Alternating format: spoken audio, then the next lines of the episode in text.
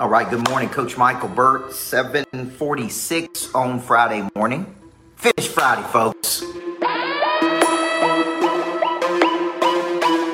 Finish Friday. Also the last day of the month, right? What is it, September 30th or whatever day it is. It's here at the end of the month, guys. So I want to get you across the finish line, and I just want to come to you just for a few minutes. We've had people at our lodge all week this week and it's been incredible. People coming to the lodge from all parts of the country, working on marketing and and branding and how to play at a higher frequency.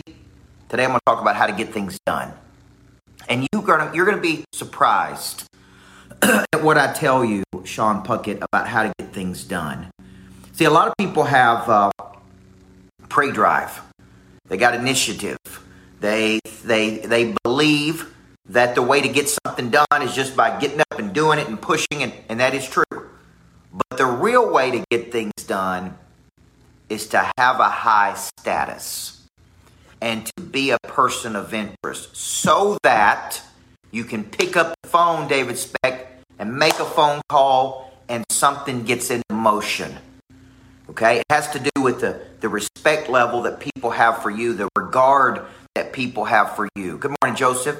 It has to have with how people view you and see you and respect you. And what do they respect? They may respect your hustle. They may respect your results. They may respect your brand. They may respect who you are as a person. So when you're thinking about how, why, if you're having a hard time getting things done, having a hard time making sales, having a hard time, good morning, Daniel, having a hard time getting people to take you serious, having a hard time to, to, to get other people to buy in, they don't buy into the message until they buy into the messenger. So, so yesterday was an example of something that needed to get done. Derek Fossey, Belinda Aird, or something needed to get done. I said, man, let me let me make a personal phone call, Emmanuel. And I made a personal phone call. Boom. Guy said, yes, I'll do it. Let me tell you why I haven't done it. Let me tell you the hold up right here. So a lot of getting things done has comes back to who you are as a person. And if people see you as a legitimate player, as a person of interest, as a person of high integrity, as a person that has knowledge, skill, desire, and confidence, at the end of the day, we can sum it up into a brand. You are a brand. You're trusted, you're reliable, you show up, you grow up, you deliver, you don't whine, you don't complain, you don't make excuses, and you always over deliver on value. You always over deliver on value. Uh, Sullivan used to say, referability habits is show up on time, you do what you said you're going to do, you say please, and you say thank you. So, Bradley and I are doing how to build a nine figure brand. A lot of building a nine figure brand has to do with one thing you have something of value, other people would like to associate with that value. You have something of value, other people would like to associate that value. So, on uh, October 14th and 15th, this is coming up literally in just a few weeks. Brad Lea, founder of Lightspeed, founder of Real Financial, founder of Real Solar, founder of Real Merchant Services, has built three nine figure brands He's going to be at my lodge. We're going to be talking about how do you build a personal brand. And I'm going to do a whole session on just how do you personally, Kara, become a person of interest that other people trust. They trust your brand. Okay? And it's hard to quantify this, but when they trust your brand, they know that you're going to be there. They know that you're going to show up. They know that you're going to deliver value. And ultimately, in a world of crazy busyness, this is how you get things done. It's not through grinding, it's through other people.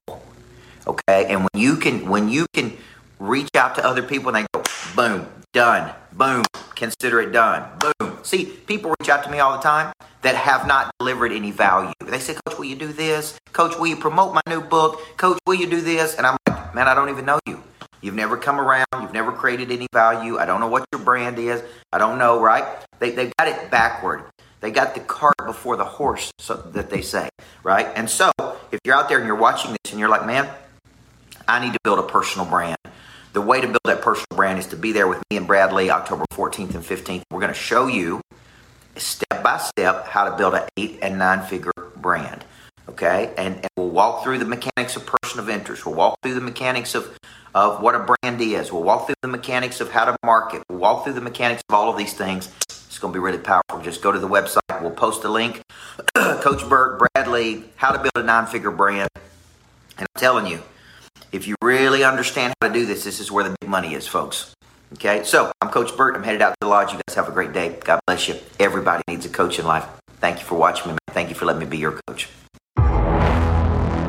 Being a monster is about taking your purpose and distributing it to the world in a very, very high level.